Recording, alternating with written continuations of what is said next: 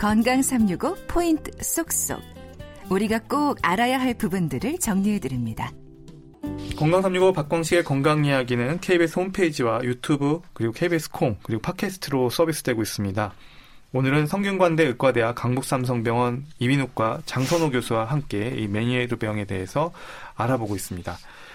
그러면 교수님, 메니에르병의 그 전조 증상 중에 조금 어렵지만 제가 질문 드려봅니다. 급성 저음역 난청이라는 게 있다고 들었어요. 이게 참 저도 질문 드리면서 어려운데 이게 어떤 상태를 말하는 병명을 건가요? 붙이다 보니까 굉장히 어렵게 붙여놨는데요. 네. 우리가 생활하면서 음을 듣잖아요. 네. 그리고 음이 그 부 하는 저음이 네. 제 목소리가 안 좋습니다. 삐 하는 높은 음. 이게 이 주파수가 넓이 있죠. 네. 사람이 듣는 게 16Hz부터 2만 Hz까지 듣는다고 하는데 이 어떤 특정 음력에 그 음이 떨어져 있을 경우에 대개 나중에 다시 말씀드리겠지만 소음성 난청 같은 경우는 고음 쪽에 청력이 떨어진 데 반해서 이 급성 저음력 난청이라는 것은 500Hz 미만 무 하는 쪽에 500Hz 미만의 낮은 음력대가 갑자기 청력이 감소하는 현상을 에, 저, 급성 저음력 난청이라고 합니다.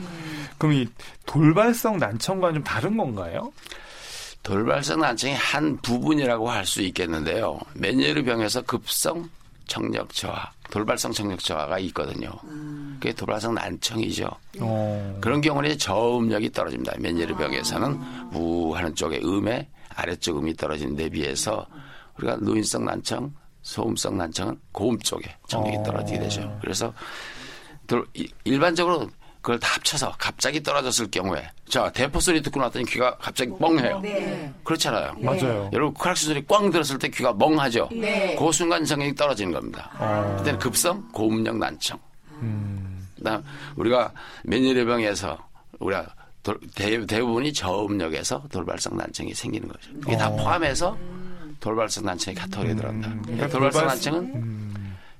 3일 이내 발생했고 3개 이상의 연속된 주파수에서 청력이 감소됐을 때 돌발성 난청이라고 표현을 하고 그 속에는 저음성 아니 저음력 고음력 난청이 다 포함되어 있죠. 아.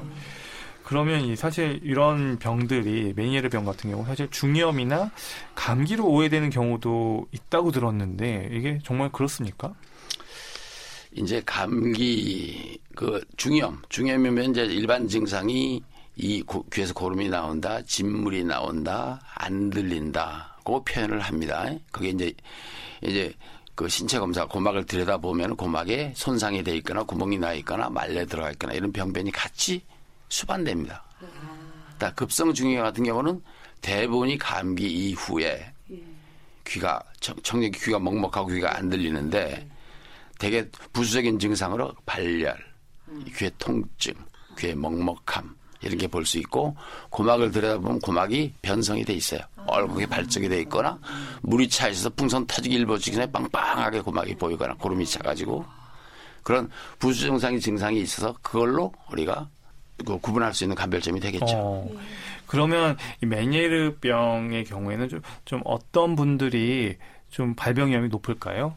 이제 스트레스를 많이 받는 사람, 음 식을 짜게 먹는 사람, 물이 몸속에 쌓이거든요. 물이 몸속에 쌓여요. 달팽이 속에 물이 쌓여요. 그래서 받고 그다음에 아까도 말씀드렸지만은 시끄러운 환경에 일하는 사람, 귀가 스트레스를 받는 거죠. 예? 그다음에 고혈압, 당뇨 같은 만성 질환 가지고 있는 분들에서 좀 많이 발생한다고 할 수 있습니다. 음, 그러면 이제 메니에르병을 이미 앓고 계신 분들은 실제로 이게 어느 정도 주기로 이렇게 자주 오나요? 아까 뭐 메니에르병이 올 때 그 시간이나 기- 그 정도는 들어봤는데 이게 빈도는 어떻습니까? 찾아오는 빈도는요? 메니에르 병의 어지럼증은 이제 하루에 몇 번씩 반복할 수 있겠지만은 어떻게 메니에르 병, 그 병이 재, 재발될 그 확률은 그 우리가 재발성, 급성, 난청, 갑자기 생기는 급성 어지럼증. 이런 표현을 하거든요. 그래서 반복되는 게 중요합니다. 그러니까 7월에 컨디션이 좋아졌다가도 다시 나빠지고 좋아졌다가 나빠지고 그러면서 앞엔다운 좋아졌다 나빠졌다 나쁜 쪽으로 가는 거거든요. 그래서 메니르병이란 게 재발 일단 돼야지 메니르병이라는 진단을 붙일 수 있겠고 난청만이 있다면 그것이 과연 메니르병이냐? 난청만이 있다면은 자기 몸의 항체에 대해서 자기 몸이 반응하는 자가 면역성 난청이라는 것도 있습니다. 어제 어제 말이지만요. 어려운 말이지만 이제 그런 카테고리도 참고할 수 있습니다. 그러니까 메니에르병이란 말을 얻으려면은 저희가 저음력의 난청이 있으면서 전기 와우도 검사에서 물의 달팽이관에 물의 압력이 올라갔다 하는 걸 확인해 볼 수 있는 방법도 있습니다. 어. 그렇지만은 그거보다는 더 어지럼증이 같이 동반되는 게 면역리 병 우리가 초기에 진단할 수 있는 가장 중요한 중요한 그 요소가 되겠습니다. 음. 그러니까 메니에르 병이라는 것들이 그냥 단순히 그냥 어지럽증 요 하나만으로 얘기하는 것도 아니고 급성 저음역 난청도 있으면서 그 다음에 얘기하시는 그런 어지럼증과 함께 여러 가지 진단 기준을 만족해야 되겠네요. 그렇죠. 예.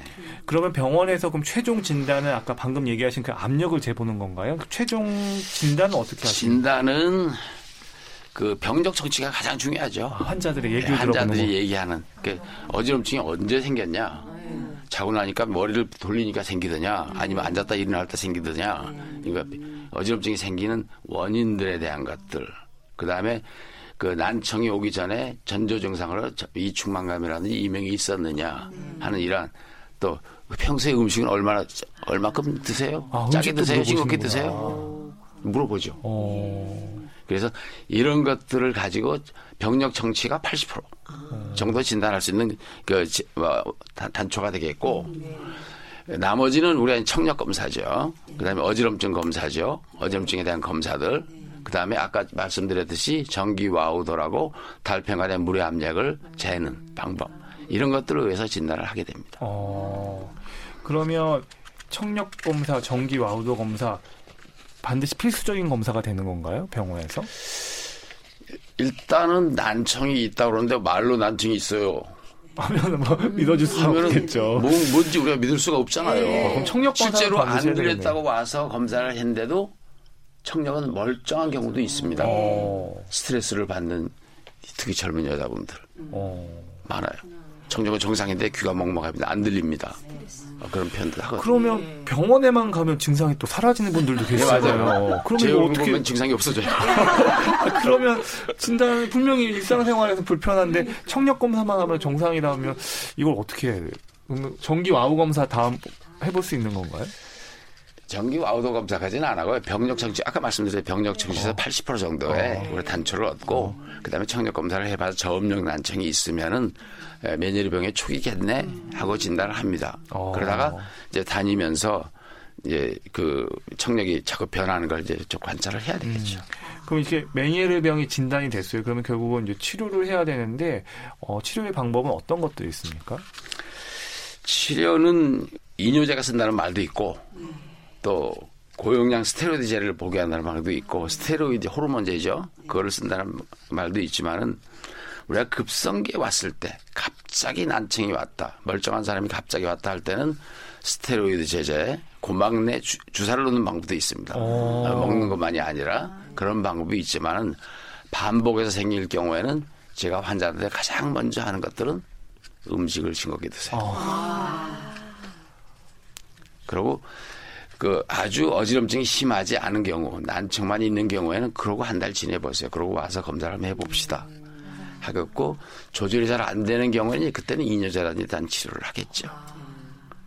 대개는 그렇게 그 우리가 고- 그 초기에 스테로이드 호르몬제 치료, 그다음에 중간 이후에 반복되는 경우에 이뇨제 치료, 그 이전에 저염식, 음식을 짜게 드세요 하는 경우로 대부분 조절이 잘 됩니다. 음, 그러면 이뇨제나 스테로이드제 이런 같은 경우는 어떻게 어느 정도 기간을 복용을 해야 되나? 이걸 뭐, 뭐, 1년 내내 먹어야 되는 거예요? 스테로이드란 건 말 그대로 급성기에 쓰는 거기 때문에 단시간 우리가 봐서 한 뭐 일주일 이내를 써가지고 증상 호전을 기대해야 되겠고 그 다음에는 좀 일단은 두고 보는 단계에서 증상의 호전을 관찰하죠. 음, 그럼 이뇨제를 복용해야 되는 경우는 어, 어느 정도 복용을 해야 되죠? 그 어지럼증이 반복해서 세- 반복해 생겨요.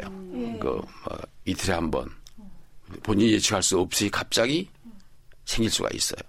이제 그런 경우에 예방적인 차원에서 그 싱겁게 음식을 드세요라는 말과 함께 이뇨제 처방을 한 달 간격 이상으로 예, 처방을 내줍니다. 음, 그럼 메니에르 병이 생긴 분들은 이, 앞서 얘기하신 생활 습관, 생활 식습관 변화나 뭐 약물 복용이나 이런 것들을 하지 않았을 경우에 방치했을 경우에 놔두면 이 난청이 점점 더 심해지는 그런 양상을 띠나요? 우리 몸에 이제 달팽한 속에 전, 그, 청세포만 있는 게 아니라 몸 평형 잡는 부분의 세포들도 다 같이 있거든요. 그래서 급성 증상이 생겨서 아, 그 반복해서 받, 된다면은 청력이 좋아졌다, 나빠졌다, 좋아졌다, 나빠졌다, 어지럼증이 있었다, 없어졌다, 없었다, 없어졌다 하거든요. 그러면서 점점 골이 깊어지면서 나쁜 쪽으로 가지요. 아. 속에 있는 세포들이 망가지는 겁니다. 감각 세포들이. 그래서 그런 경우는 나중에 이제 오래 되다 보면 한쪽 귀가 완전히 기능이 없어지는 경우들이 있습니다. 이제 그런 경우는 만약 반대쪽 귀가 정상이라면 정상 쪽에서 일을 해주기 때문에 어지럼증은 많이 소멸이 돼요. 아주 힘들 때 어찌한 정도만 남아있지 어지럼증은 없어져요. 근데 난청은 영원히 남죠. 아, 그러니까 메니에르 병은 진짜 어, 무턱대고 그냥 아, 별거 아니었지 대수롭지 않게 지나가서는 안 되겠습니다. 꼭 이 부분은 짚고 넘어가져서 더 이상 진행을 막는 게 중요하겠습니다. 박광식의 건강 이야기 듣고 계십니다.